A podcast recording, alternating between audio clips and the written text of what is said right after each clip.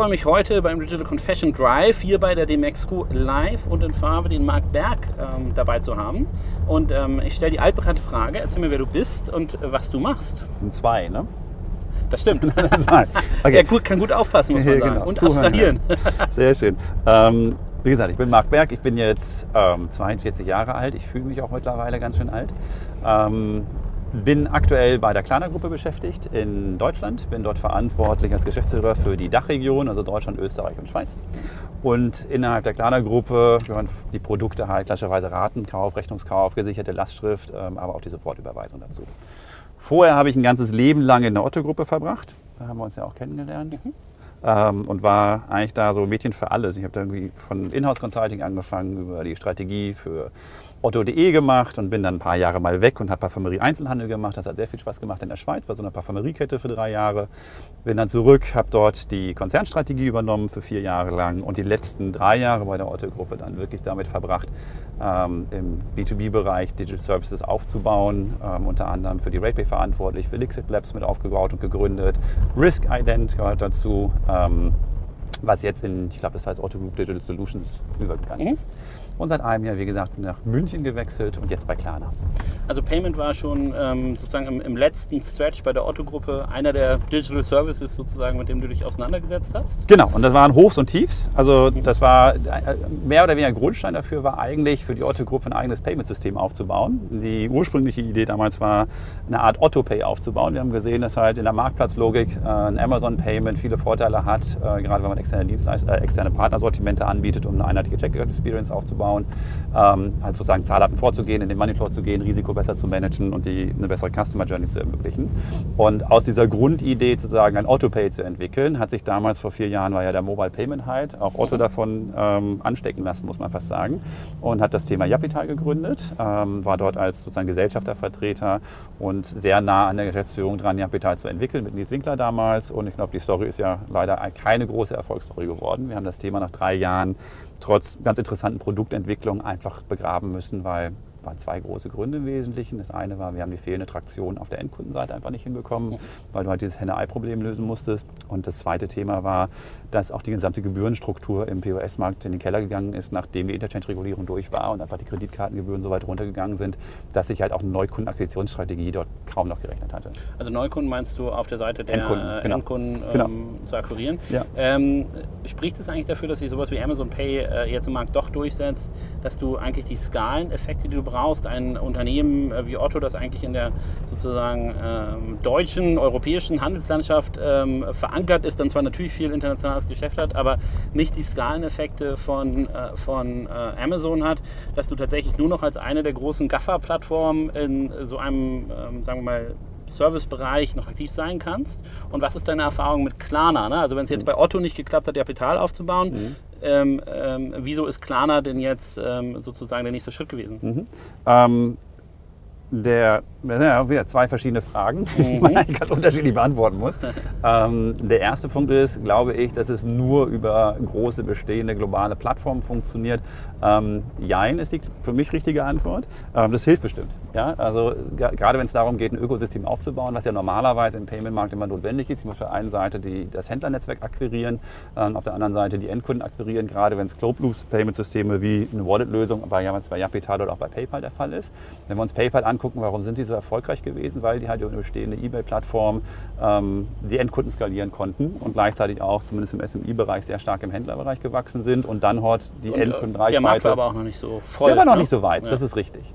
Ähm, das heißt, ich glaube, das hilft schon. Ähm, allerdings glaube ich auch, dass Payment durchaus lokale Einschläge hat. Ne? Also ein rein globales Produkt ähm, zu multiplizieren ist dann doch nicht so einfach. Wenn wir uns angucken, was PayPal gerade in der Dachregion macht mit PayPal Plus, fangen schon sehr stark ihr Produkt an zu differenzieren gegenüber dem globalen PayPal-Produkt. Somit glaube ich schon, dass es regionale, gerade wenn wir uns Kontinentalbereiche angucken, wie Europa, Amerika, Nordamerika, Südamerika, doch lokale Player durchsetzen können, die nicht ausschließlich auf globalen Plattformen gehen. Ich habe einen Freund der, der, aus Südamerika, dem habe ich versucht, Rechnungskauf zu erklären. Ja, das. Das waren, waren mehrere Stunden und er konnte es nicht glauben. Nee, glaub, schickt Ware, Ware raus, ja. ohne dass vorher jemand bezahlt hat. Seid ihr verrückt? Ja, ja genau. So ein ähnliches. Das sind schon regionale Unterschiede. Äh, definitiv. Aber ich glaube, da kommen wir auf, auf, die Frage, wie kann sich denn ähm, ein, eine nicht globale Plattform in diesem Markt überhaupt bewegen? Kann mhm. das dann funktionieren? Ähm, indem man im Prinzip eine Seite des Henne-Ei-Problems rauslässt. Ja, wenn du den Rechnungskauf anguckst, so wie heute Klarna das sehr erfolgreich anbietet, vielleicht ein paar Worte dazu. Klarna ist der größte Online-Rechnungskauf oder fast Payment-Anbieter aus Europa. Ähm, wir haben rund 70.000 Händler. Ähm, wir haben weltweit fast 60 Millionen aktive Kunden. In der Dachregion haben wir ähm, rund 14 Millionen jahresaktive Kunden, auf Monatsbasis rund 6 Millionen Kunden. Das heißt, es ist schon wirklich groß und skaliert auch sehr gut. Ähm, und der Grund, warum das skaliert, ist, dass du dich ja, wenn du dir den Checkout anguckst, für den Rechnungskauf nicht registrieren musst. Das heißt, du musst eigentlich nur die Händlerseite lösen.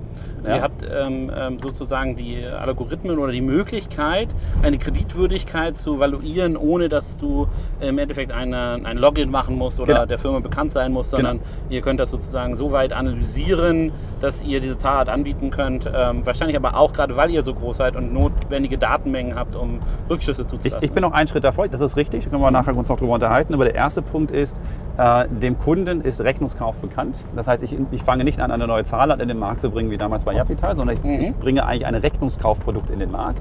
Ähm, das heißt, äh, wenn ich das in einem Checkout anbiete und die Händlerseite gelöst habe, habe ich nicht das Problem, dass ich das Henne-Ei-Problem lösen muss, im Sinne von, das kann ich ja nur bei dem ja. einen Händler nutzen, ja, sondern also Rechnungskauf ja. kann ich ja überall nutzen und ich bin halt einer der Anbieter. Und dann geht es halt darum, wie schnell kann ich skalieren, um halt Skaleneffekte rauszuziehen. Das Payment ist ein Skaleneffekte-Geschäft, machen wir uns nichts vor. Jede Transaktion geht wegen bestimmte Fixkosten, die ich habe. Mhm. Ähm, das heißt, je größer ich bin, desto größere Fixkostendegression habe ich. Ähm, somit muss das Ziel sein, möglichst schnell Volumeneffekte aufzubauen. Und das Thema spielt sich vor allen Dingen dann im Product Development ab, wo ich die Skaleneffekte ziehe, aber auch im Risikomanagement. Ne? Weil jeder könnte natürlich heute hingehen und einen Rechnungskauf anbieten. Technisch ist das gar nicht so hochgradig kompliziert. Du baust einen Checkout auf, baust ein Debitorenmanagement auf und schickst eine Rechnung raus.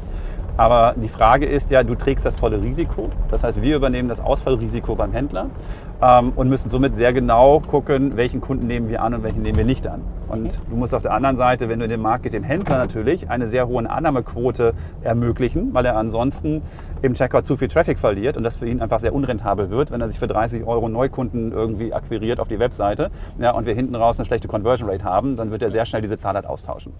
Das heißt, und da kommt es auch dahin, dass halt Skalen oder großskalierte Modelle wie eine Klarna, die halt mittlerweile auf, wie gesagt, in Deutschland 14 Millionen Kunden, wir haben jetzt BillPay dieses Jahr dazu gekauft. Ähm, da kommen nochmal 10 Millionen Kunden dazu. Das sind halt alles Risikoinformationen, die es uns ermöglichen, eine höhere Annahmequote zu machen als unsere Wettbewerber.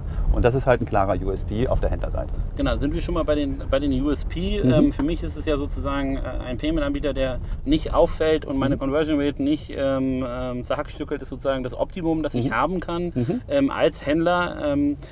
Aber gefühlt ist es auch ein völlig generisches Produkt mhm. zwischen den verschiedenen Anbietern. Mhm. Ähm, wie, also ihr habt ja auch gerade ein großes äh, Rebranding gemacht. Mhm. Wie differenziere ich mich denn als Payment-Anbieter? Ist es genauso, indem ich komme und sage, hier guck mal, ich lehne, wie, äh, lehne einfach weniger äh, Rechnungskäufe ab, weil ich bessere Datensätze habe? Mhm. Also musst du wirklich einzeln durchgehen pro Zahlart deinen USP definieren? Oder mhm. wie, wieso entscheide ich mich äh, für Klarna und nicht für einen anderen ähm, ähm, ja, Anbieter im Markt, ähm, von denen es halt viele gibt? Mhm. Ähm, das Wichtigste Händler ist halt, ähm, wie hoch ist meine Annahmequote? Das heißt, wie viele Kunden, die bei mir in den Checkout-Funnel reingehen, kann ich wirklich in aktive Käufer konvertieren? Mhm. Ähm, das Zweite ist allerdings auch, ähm, ich bin nicht ganz deiner Meinung, dass man sagt, Paper, ach, Paper sage ich schon, Rechnungskauf ist ein undifferenziertes Produkt, ähm, wo alle austauschbar sind. Wir haben mittlerweile angefangen, auch größeres Inhouse-Volumen ähm, zu übernehmen und das durch Klarna-Lösungen äh, zu etablieren. Wir haben jetzt gerade einen großen Sporthersteller, ähm, Sportverkäufer dieses Jahr live genommen, die eine Inhouse-White-Label-Lösung hatten.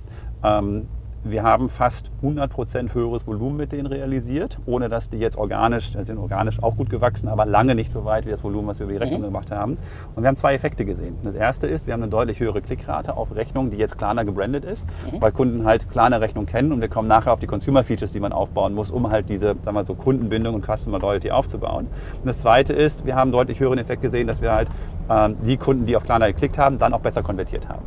Okay, so. also man muss sozusagen diesen DHL-Effekt schaffen. Ne? Also, genau, dass, dass wenn ich sage, ich habe zwei Logistikanbieter, ne? das ja. Paket sollte auch mit Hermes ankommen oder mit DPD, aber trotzdem sagen manche Leute, ich bestelle lieber mit DHL, weil ich halt vielleicht ein besseres Track and Trace habe, weil vielleicht die Ware besser die Treppe hochgetragen wird oder sowas. Mhm. Bei uns, wir haben seit anderthalb Mal, fast zwei Jahren massiv in den Endkundenbereich investiert, was eigentlich atypisch ist im Rechnungskauf, weil für uns die Customer Journey ja nicht im Checkout endet, wie bei einer PayPal-Transaktion, sondern bei uns ja dann erst die Ware verschickt wird. Wenn die Ware verschickt wird, verschicken wir die Rechnung oder die Zahlungsaufforderung an den Kunden.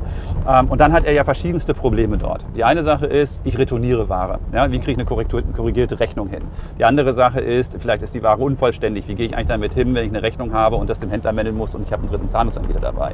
Die dritte Sache ist, ich möchte gerne die Rechnung bezahlen, weil sie stimmt. Ähm, und ich muss mein Online-Banking starten, ich muss meinen PIN eingeben, meinen TAN eingeben. Das heißt, ich habe einen kompletten Medienbruch da drin. Äh, das heißt, es gibt verschiedenste Problemstellungen, die, wir nennen das in der Post-Purchase Experience angegangen werden müssen, um von einem generischen Rechnungskauf zu einem guten Klarna-Produkt zu kommen.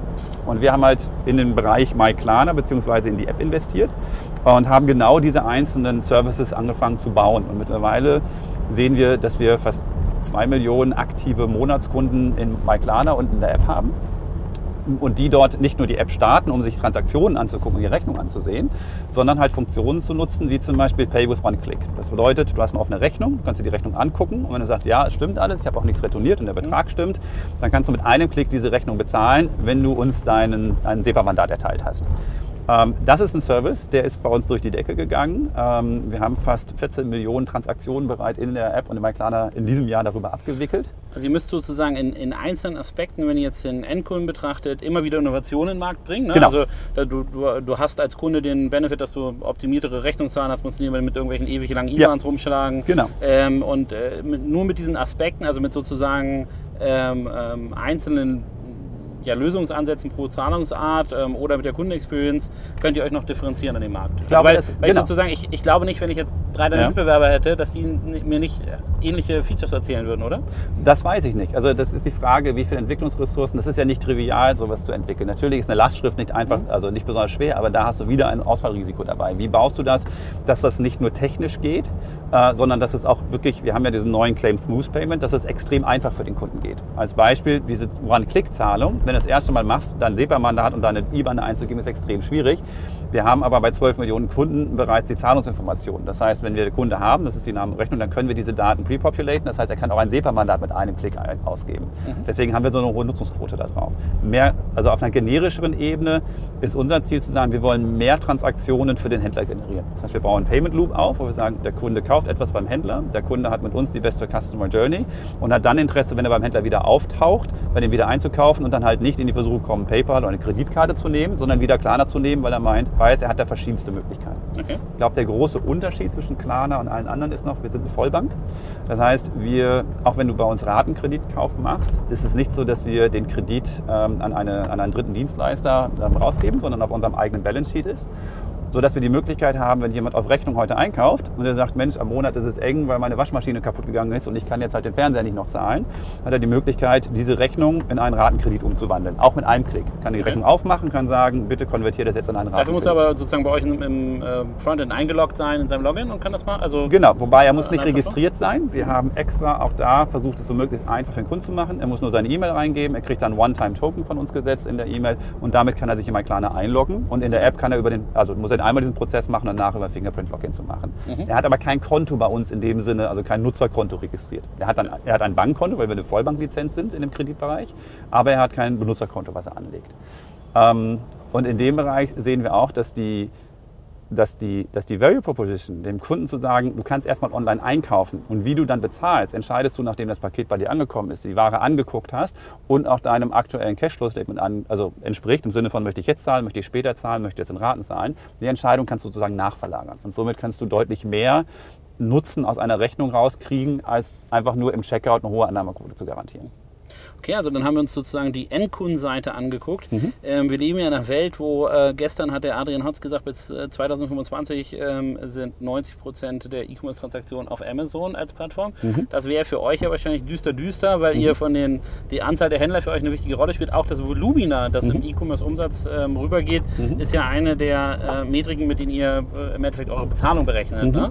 Seht ihr das, ähm, ähm, also 90 Prozent werden es wohl hoffentlich nicht werden, aber ähm, seht ihr das ähnlich kritisch? Kritisch oder merkt ihr schon, dass die Zahl der Händler oder zumindest die, das Transaktionsvolumen äh, langsam rückgängig ist, mhm. auch wenn der E-Commerce-Markt wächst? Mhm. Ähm, sehen wir nicht. Also das kann aber damit zu tun haben, weil wir noch lange nicht an einer, irgendeiner Art von Saturierungsgrenze angekommen sind. Mhm. Ähm, wir sehen weiterhin, also der deutsche E-Commerce wächst, wächst ja angeblich von irgendwie 12 bis 14 Prozent, je nachdem, welche Segmente man sich anguckt. Wir haben aktuell ein Year-on-Year-Wachstum nördlich von 50 Prozent und das über alle Produktbereiche hinweg. Die Rate und die Rechnung wächst sogar deutlich über 70 Prozent im Moment auf Monatsbasis. Ähm, und es ist noch lange nicht so, dass wir eine gut geölte Maschine sind. Dafür wachsen wir auch als organisch zu schnell als Unternehmen, dass alle Prozesse super perfekt laufen. Das heißt, da haben wir noch deutliches Potenzial nach vorne. Wenn wir uns den gesamten SMI-Markt angucken, ist die Rechnung ja noch völlig unterrepräsentiert, weil A, es ein extrem kompliziertes Produkt ist, für den einzelnen kleinen Händler einzubinden. Das sind sehr komplizierte API-Calls, die gemacht werden müssen, wenn wir uns mal in der Kreditkarte vergleichen. Mhm. Ähm, die Prozesse sind schwieriger ähm, zu managen und auch die Infrastruktur auf der Partnerebene, wenn wir uns die Shopsysteme angucken, ist halt in Deutschland im Vergleich zu anderen Märkten, wo es viele SaaS-Lösungen gibt, auch sehr komplex.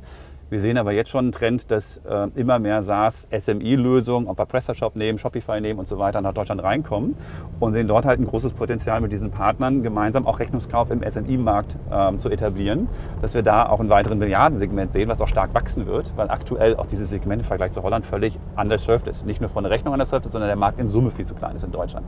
Also du sagst, äh, das große Händlersterben siehst du erstmal nicht, sondern ähm, es wird weiterhin einen ähm, nicht plattformgebundenen E-Commerce geben, die dann auch, wie du schon sagst, die Komplexität des Payments gerne an euch auslagern, oder? Das ist die Grundhypothese. Wir sehen mhm. schon, also wir sehen schon eine Konsolidierung. Wir sehen, dass unsere größten Händler deutlich absolut mehr wachsen als die kleinen Händler. Wobei wir sehen großes Wachstum im SMD-Segment und wir sehen großes Wachstum in unserem Top-Account-Segment. Da, wo wir nur Marktwachstum sehen, ist vor allen Dingen so stuck in the middle. Also alles zwischen 20 bis 100 Millionen Euro Umsatz. Das ist das, was wir in Deutschland halt wirklich als eher, naja, da gibt es vielleicht ein paar Champions, die sich noch daraus entwickeln, aber in Summe ist das nicht das große Wachstumsvolumen. Wenn wir uns aber eine ASOS angucken oder mal Mango angucken, was alles unsere Kunden sind, ähm, da sehen wir, dass die Wachstumsraten also nochmal deutlich über unseren eigenen liegen. Mhm. Ja, das heißt, da sehen wir Wachstumsraten von 80 Prozent year on year. Und ich glaube auch, dass das Thema Marke im Internet und auch Direktvertrieb der Marken, wenn sie stark genug sind und wirklich groß sind, um genug Anziehungskraft zu haben, Originärtraffic anzuziehen, ähm, für uns ein Segment ist, was auch perspektivisch auf jeden Fall da bleibt und für uns hochinteressant ist. Also da bleibt und kurz- und mittelfristig auch eine Wachstumsperspektive hat. Also Natürlich. die Marken äh, und der E-Commerce, der sich außerhalb der Plattform abspielt, ja. ähm, auch da. Und Marken werden es ja nicht als äh, sozusagen Kerngeschäft sehen, Payment anzubieten oder Logistik anzubieten, so Definitiv wie eine Plattform, nicht. die ja genau. immer mehr da rein äh, wildert in genau. dem Bereich. Die Marken sehen wir eher und das ist halt auch der Vorteil von Klarna gegenüber anderen Anbietern. Wir sind halt die einzigen, die wirklich auch im Rechnungskauf mittlerweile acht verschiedene Märkte in Europa anbieten können über eine einzige API. Ja, es gibt keine regionalen, also wir regionalisieren das ähm, über unsere Schnittstellen selbst, weil der Kunde integriert einmal äh, mit Klarna und kann halt dann Europa mehr oder weniger damit abdecken. Kommt ja original aus Schweden ja. ähm, und seid jetzt aktiv, äh, also im Kernland Europa sozusagen. Mhm. Ähm, und Internationalisierung steht das an, werden weitere Märkte eröffnet. Also was ist äh, Wir haben vor, geplant? also nicht nur Europa, wir haben ja auch Amerika eröffnet und UK eröffnet, was ähm, typischerweise sehr stark kreditkartendominierte Märkte sind. Deswegen diese Story, die du gesagt hast, Südamerika, Rechnungskauf ja. erklären, ja. ist in Amerika ähnliches Aha-Effekt im Sinne von, wie ihr schickt was und ich kann das erstmal angucken und muss erst in 14 Tagen bezahlen. Wie soll das funktionieren? Ähm, das ist natürlich etwas, da gehen wir darüber hin, dass wir sagen, im Vergleich zu Deutschland, wo Rechnungskauf bekannt ist, wo du halt nur eine Seite lösen musst, musst du da auch den Kunden noch erziehen und mhm. erklären, warum das der Vorteil ist. Ähm, sehen aber da auch, ähm, wir haben jetzt die, ähm, wie heißt die Gruppe mit Topshot in UK, die sehr erfolgreich ist? Egal, da ist Topshop und McGuys und so weiter, das sind große UK-Fashion-Händler, die wir jetzt auch gewonnen haben, weil die einfach den Mehrwert sehen, dass ein Kunde halt verschiedenste Artikel bestellen kann, mhm. aber nicht sofort die Cash-Belastung hat wie bei einer Kreditkarte, sondern erstmal die Ware bekommt, dann aussuchen kann und wirklich nur das bezahlen muss, was er bekommen hat. Das ist eine Value Proposition, die dann auf Händlerebene gut ankommt, die in den Märkten heute noch gar nicht verfügbar ist. Okay. Ähm, Weitere Märkte, die wir uns natürlich angucken, weil wir halt mit dem Produkt Sofortüberweisung, vor allen Dingen Italien, Spanien, Polen auch gut unterwegs sind, ist halt der Vorteil, dass die Produkte sehr differenziert sind, ähm, dass ich halt mit einem sehr risikoarmen Produkt für uns in diese Märkte reingehen kann, gucken kann, wie funktionieren die, was sind eigentlich die Volumina drehen kann, was sind die interessanten Händler, die Kontakte knüpfen, um dann eher risikoreiche Produkte für uns, wie der offene Rechnungs- oder Ratenkauf, ähm, dort nachzuziehen. Das sind natürlich Märkte, die wir uns angucken. Mhm. Wobei ich nicht persönlich, ich bin für Dach zuständig, da ist auch genug zu tun. Das heißt, ich bin erstmal froh, wenn ich mich nur um die drei Märkte kümmern muss. Okay, also jetzt haben wir viel erfahren über äh, Klarna, ja. den Anschluss zu den Händlern, ähm, aber auch zu den Endkunden. Mhm. Ähm, vielleicht nochmal, wenn du so die Top 3 äh, USP nennst, die ein Händler interessant findet. Ähm, also erstens, äh, Conversion Rate bitte nicht kaputt machen, ähm, mhm. sondern äh, das drin halten. Steigern. Ähm, steigern, ja, mhm. steigern. Ähm, äh, was sind so andere Punkte, auf die die wirklich äh, stark achten? Der zweite Punkt ist natürlich, wie wird deren Marke weil die Kundenbeziehung wechselt ja, wenn wir die Forderung kaufen. Das heißt, es wird dann ja unser Kunde und wir halten die Forderung. Das heißt, wie wird deren Markt und deren Kundenerlebnis ähm, weitergetragen von uns. Und da hat es halt den großen Vorteil, dass wir end-to-end -end die gesamte Wertschöpfungskette bis hin zum Inkasso in-house haben. Das heißt, wir haben auch ein eigenes Inkasso-Unternehmen und alle Forderungen geben wir nicht raus, wo wir dann die Kontrolle darüber verlieren. Das heißt, wir können wirklich garantieren über eigene Callcenter, First und Second Level, ähm, dass wir dort ein maßgeschneidertes Kundenerlebnis je nach Händler differenzieren können. Und natürlich auch gibt es die Möglichkeiten für den Händler bei seinen Kunden, die mit uns Transaktionen gemacht haben, ähm, die wieder zu targeten und zu Wiederkäufen und Repeat Purchases anzuleiten. Und da werden wir jetzt eine neue App, entweder dieses Quartal äh, in Q4 also in Q4 kommt sie in Schweden raus. Wir hoffen, dass sie auch in Q4 bereits in Deutschland rauskommt, aber spätestens Q1 rauskommt, wo wir wei viel weiter gehen als die aktuelle Transaktionsübersicht und das reine Payment, viel mehr zu einer, einer fast Customer Engagement Journey gehen. Ja, also wir haben einen großen Kontaktlinsen- und einen Brillenvertrieb in Deutschland. Ähm, warum bieten wir dem nicht, wenn der Kunde seine Rechnung zahlt, äh, nicht die Möglichkeit an, bei Tageslinsen, 14 Tage, direkt mhm. eine Wiederkauf da zu machen? Ja? Wo ich mhm. sage, das können wir anbieten. Ähm, es gibt noch eine ganze andere Reihe an Kommunikationsmöglichkeiten und sagen wir so Interaktionsmöglichkeiten, die wir gerne den Händlern, die mit uns arbeiten, bieten, weil die Kunden bei uns halt sehr häufig eingeloggt sind. Ja? Und wenn wir sagen, diese Frequenz kann der Kunde nutzen, äh, der Händler nutzen, um bessere Kundenbeziehungen aufzubauen, ist das zweite große. Und das dritte ist, dass wir ähm, alles dazu tun, Repeat Purchases hinzukriegen. Das heißt, wir wollen, dass der Kunde immer wieder bei dem Händler kommt, dass ich mir, wenn der Kunde sich oder der Händler Kohortenanalysen zieht, sagt, wir entwickeln sich mal Januar, Februar, März Kunden, dass er halt sieht, die Kohorten, die bei Klarna gekauft haben, entwickeln sich besser, weil die eine höhere Wiederkaufsquote haben. Und da zählen halt irgendwie alle Punkte zusammen, also die komplette Customer Journey und nicht nur der Checkout. Okay, also sowohl auf ähm, Herstellerseite wie auch auf Endkundenseite, ähm, was ich mal grob als Value-Added Services äh, bezeichnen würde, ja. ist eigentlich die, äh, wenn man zur Anfangsfrage zurückkommt, die Differenzierung, die Klarna am Markt äh, unternimmt, beziehungsweise ja. unternehmen muss ja. um in dem ähm, ähm, relativ ähm, vollen, aktiven Payment-Markt ähm, weiter an der Spitze mitzuspielen. Ja. Ähm, jetzt würde ich gerne mal den Bogen schlagen, äh, zurück zum Anfang des Interviews. Du meintest ja, äh, du hast sozusagen deine, deine berufliche, deinen beruflichen Werdegang war stark bei Otto ausgerichtet in vielen Positionen und äh, danach der Wechsel zu Klarna. Klarna ist ja auch ein relativ junges Unternehmen. Ja, also schon, schon die zehn Jahre gejährt. Ja, ich bin ja. jetzt zwölf Jahre alt, aber ja, im Vergleich zur Otto-Gruppe ist es jung. Ja, dann, äh, dann erzähl doch mal, was, ist, äh, was sind so die äh, drei Tops, die, die, drei Flops, eine Renner-Penner-Analyse für, ähm, für äh, äh, das eine versus das andere. Okay, ähm, äh, das muss ich mal gucken, dass ich sehr offen darüber reden. Also der eine Punkt ist natürlich, ähm, ich hatte bei Otto echt immer viel, viel Glück, äh, dass ich so als freies Radikal immer spannende Themen machen konnte und mhm. kaum im Kerngeschäft gearbeitet hatte. Das heißt, ich war immer entweder auf einer strategischen oder Business Development oder sonstigen Funktion, wo ich mich um neue Themen kümmern konnte und habe somit das, das echte Kerngeschäft von Otto eigentlich gar nicht mitgekriegt ähm, und hatte eigentlich das Gefühl, dass wir da sehr schnell und sehr flexibel und sehr entscheidungsfreudig unterwegs waren und wir haben ja Themen, äh, About You spricht dafür, aber auch, dass man einfach einen Inhouse-Inkubator aufbauen konnte, wie Liquid Labs, wo man hingeht, das ist die Idee, das ist das Budget, ich fühle mich dafür verantwortlich, können wir das machen. Ich glaube, ähm, Liquid Apps ist auch immer noch genau. mein Beispiel für ein extrem erfolgreiches Inhouse-Inkubator-Modell, ja. ähm, wo, wo ja auch nach wie vor immer noch sehr, sehr spannende Lösungen rauspurzeln. Ne? Genau, und das war auch so, ich weiß noch, dass ich habe Michael Backes damals bei eVenture kennengelernt, da war ich Direktor der Konzernstrategie und ich habe gesagt, wir müssen irgendwie auch innovativer werden und Michael hat gesagt, ja, ich hätte auch Bock darauf, er ist ja eher aus der Techie-Ecke. Und mhm. gesagt, ja, dann kommen wir in die Konzernstrategie, ich weiß noch nicht, was wir machen, aber irgendwie machen wir was Spannendes. Und dann hat er gesagt, ja, er hat von eVenture zu mir rüber gewechselt. Und dann hat er irgendwann Paul mit ins Spiel gebracht, die kannten sich vorher und gesagt, Mensch, Paul hat auch, der war ja von Neuhaus, und gesagt, der wird gerne mal ein bisschen hands-on mehr arbeiten. Und innerhalb von drei Wochen hatten wir sozusagen, da haben die beiden die Idee entwickelt, wie sowas aussehen könnte. Dann sind wir gemeinsam damals zum Vorstand gerannt, haben das präsentiert.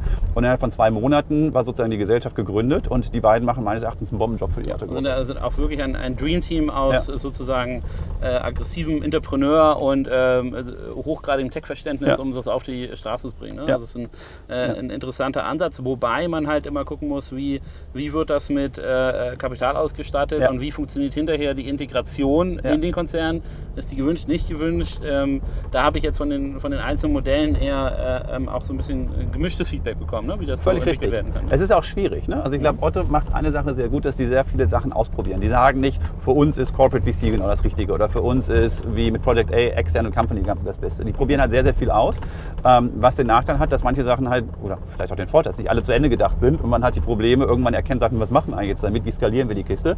Aber wenn ich in der Situation bin zu sagen, ich habe was, was läuft, wie skaliere ich, das ist ja schon ein Luxusproblem. Mhm. Ja, meist sind ja die Corporate Inkubatoren das Problem, sagen, die meisten gründe was, weit von entfernt. Ja. Genau, sagen, es skaliert überhaupt nicht, ja, wie schließe ich das bestmöglich ab. Ja. Ein schönes Beispiel ist für mich Risk Ident, das ist echt, Roberto macht auch einen Bombenjob. Ich weiß noch, wie er sozusagen als Entrepreneur in Residence damals in diesem grauenvollen Büro in der Wandsbecker Zollstraße saß, also eine One-Man-Show. Mhm. Und mittlerweile hat er 80 Leute, 100 Leute, ist international äh, aktiv, hat mittlerweile die Expansion nach Amerika gewagt. Und das halt durch eine sehr gute Entrepreneurial Haltung, durch die Finanzierung der Otto-Gruppe und durch die Skalierung von Otto Group Assets, nämlich die Reichweite, schnell ein relevantes äh, Netzwerk aufzubauen an Konsumenten und äh, sozusagen Device-IDs, um diese halt wieder extern weiter zu vermarkten. Also das ist wirklich sehr, sehr gut. So, aber ich war also bei der Otto-Gruppe in der Funktion, wo ich eigentlich viel durfte und hatte das Gefühl, wir sind echt schnell und gut unterwegs und total unternehmerisch. Und dann bin ich zu Klarna gekommen und mein aktueller Chef, das ist Michael Rouse, der ist Chief Commercial Officer bei der Klarna Group, ähm, dem habe ich nach zwei Monaten gesagt, ich weiß überhaupt nicht, was hier passiert. Hier werden Entscheidungen getroffen, die sind unter totaler Unsicherheit. Hier hat keiner mal darüber nachgedacht, wo das eigentlich hingeht. Und seid ihr denn, also, ja, war wirklich große, relevante Entscheidung. Ich sage, seid ihr denn total verrückt, das so zu entscheiden? Wir müssen erstmal eine Analyse fahren und wirklich besser verstehen. Und der hat mich irgendwann zur Seite gesagt, gesagt, Marc, pass mal auf, das ist, glaubst du denn richtig, glaubst du denn, dass der Weg richtig ist? Oder das Ziel richtig ist? Da habe ich gesagt, ja, Ziel stimmen wir überein. Sagt er, dann lass uns doch jetzt da hingehen und die Probleme räumen wir sozusagen weg, wenn die kommen. Aber jetzt mhm. mir alle Probleme zu überlegen, das bringt ja nichts. Wenn wir sagen, die Richtung ist richtig, dann lass uns jetzt loslegen, weil sonst verlieren wir nur Zeit. Das heißt, es ist ein Mindset, was eigentlich komplett anders ist, was unglaublich viel Geschwindigkeit bringt, aber auch unglaublich viel Friktion im täglichen Doing, weil du halt dir eben nicht überlegt hast, was kann alles passieren und dich darauf vorbereitest, sondern einfach links und rechts bei dem Weg in die richtige Strategie ganz viele Probleme auftauchen. Ja, Beispiel war zum Beispiel, wir kommen schon noch aufs Thema Rebranding, was wir jetzt angestoßen haben, und die mhm. Sofortmarke aufzugeben.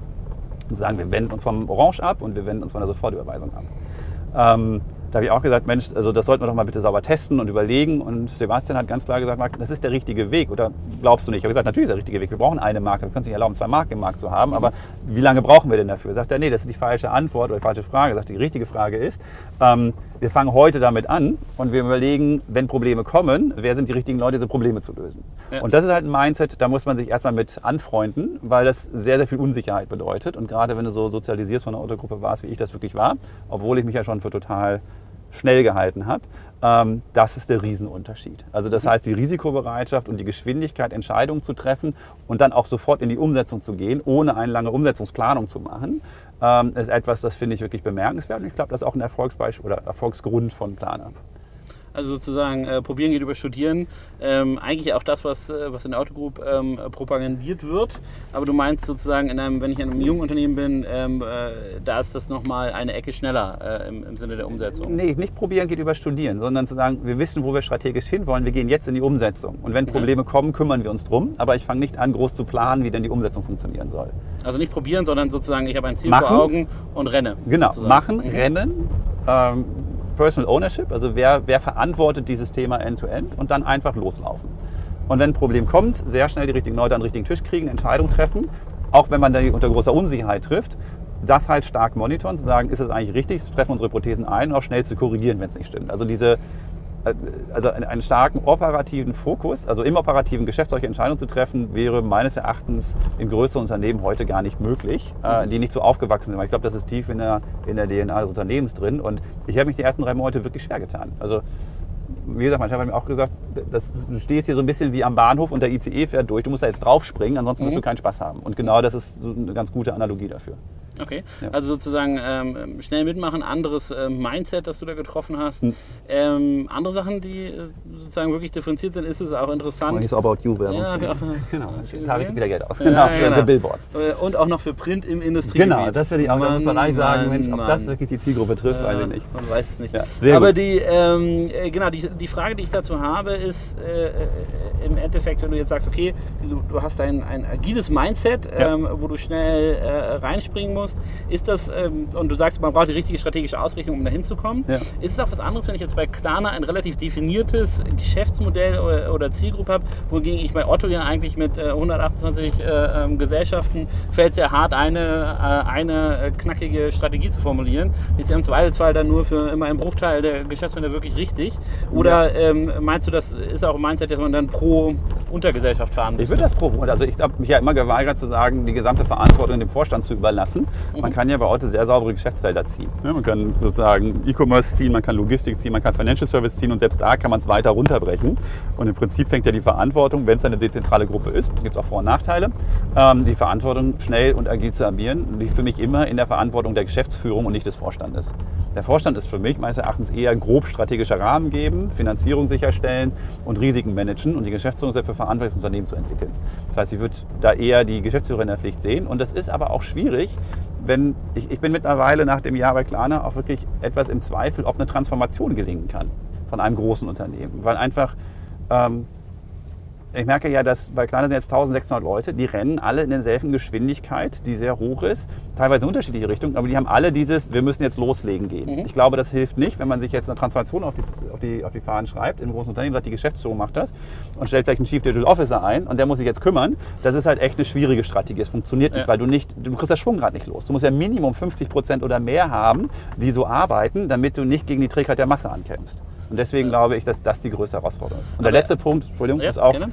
ähm, ich glaube, der, der Ratio von Tech zu Non-Tech-Mitarbeitern ist auch in vielen Unternehmen einfach nicht richtig. Also Klarna hat über 50 Prozent Engineering oder Engineering-related Functions, ja, also Product Management, Tech Sales und so weiter, wohingegen ähm, viele andere Unternehmen, die ich kenne, dominieren immer noch Office-Functions, ja, Einkauf und Vertrieb und, und Personal und so weiter und haben dann halt irgendwo die IT-Abteilung. Ne? Und ich glaube, den, den grundsätzlichen Mindset zu haben, dass du halt das sozusagen Pro Product Engineering das ist fast schon so eine, so eine, so eine Glaubensbekenntnis von Klarna. Die sagen halt, Product rules everything. Ne? Also, und deswegen muss halt auch immer Produkt vorne stehen. Ähm, digitale Transformation kann nicht gelingen, ist äh, sozusagen eine Sache. Das habe ich nicht gesagt. Ich habe gesagt, das stelle ich Doch, mir sehr hast du schwierig vor. Wir haben es aufgenommen, aber äh, also, äh, äh, du sagst auch, es, es ist sehr schwierig. Ähm, äh, ich glaube, da, der Markt beweist das ja schon. Das ist jetzt nicht eine gewagte These, sondern es ist einfach ähm, äh, klar zu sehen. Ähm, wie geht man denn damit um? Also sagt man dann eigentlich, naja, digitale Transformation, eigentlich grüne Wiese, damit ich dann äh, Mindset habe und auch den richtigen äh, sozusagen Anteil an Tech-Mitarbeitern? Ähm, oder kann man das über, über Training machen? Kann man das über sozusagen äh, ein Mitnehmen der etablierten Struktur, äh, Strukturen hinzukriegen? Ähm, kann man das versuchen oder siehst du das kritisch? Versuchen kann man alles. Also, und ich, hätte ich die Lösung, würde ich mich selbstständig machen und das für viel Geld an viele Konzerne Da kommt verkaufen. doch eher zu E-Tribes, aber äh, enough, ja, gut, ja. Wenn ihr die Lösung habt, finde ich auch gut. Aber ich erinnere mich noch an gute Diskussionen mit Haring Clear und Alexander Graf, die auch sagen, Transformation könnt ihr vergessen, das funktioniert nicht. Mhm. Wenn steckt eure Ressourcen wie ein Portfolio-Manager in eine neue grüne Wiese-Projekt und versucht es parallel aufzusehen, sonst kannibalisiert euch kein Geschäft. Also im Wesentlichen, was ja auch die Otto-Gruppe mit About You gemacht hat. Und das ist erfolgreich. Ne? Hohes Risiko und Chancengleichheit und Wettbewerbsgleichheit im Vergleich zu dem sich schnell entwickelnden Markt zu schaffen. Jo. Und das ist auch deine, deine Erfahrung, wenn man diese DNA aber einmal hatte, dass man funktioniert, dass man schnell agieren kann, auch dass die Mitarbeiter verstehen, dass sie schnell agieren können, wie jetzt bei Klarna, ähm, äh, sicherlich ein, äh, ein spannendes Beispiel. War das für dich auch jetzt äh, einfach in der Führungsposition eine Art Aufatmen, dass du jetzt sagst, okay, ähm, ich brauche hier gar nicht sozusagen mich darauf zu fokussieren, ein, ein, eine Bauchnabelschau zu machen und zu gucken, wie kriege ich das hin, dass alle so denken, sondern jetzt hast du eine Organisation, mit der du arbeiten kannst, äh, ähm, wo Leute das schon machen, kriegt man einfach mehr PS auf die Straße? Also, äh, das, es ist ja auch jetzt nicht alles irgendwie blühende Wiesen und alles ist toll. Ja, auch wir haben Probleme. Und ähm, es ist auch so, dass wir äh, auch bei Klarna ständig reorganisieren. Also ich habe jetzt, bin jetzt ein Jahr da, alle sechs Monate wird komplett die Org nochmal über in Frage gestellt. Sind wir eigentlich heute noch richtig aufgestellt?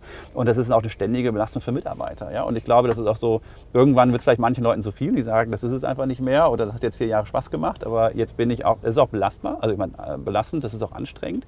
Ähm, ich, es ist jetzt kein Aufatmen, weil das extrem zehrend ist. Ne? Also das ist die Geschwindigkeit, das ständige Risiko, das Grübeln ist eigentlich das Richtige. Wie hole ich die Leute ab? Äh, wie gehe ich damit um, weil ich weiß, es kommen Probleme. Du bist eigentlich 50 Prozent deiner Arbeitszeit im Firefighting-Modus, weil du halt umsetzt, ohne alle Probleme, die haben angeguckt zu haben. Ne?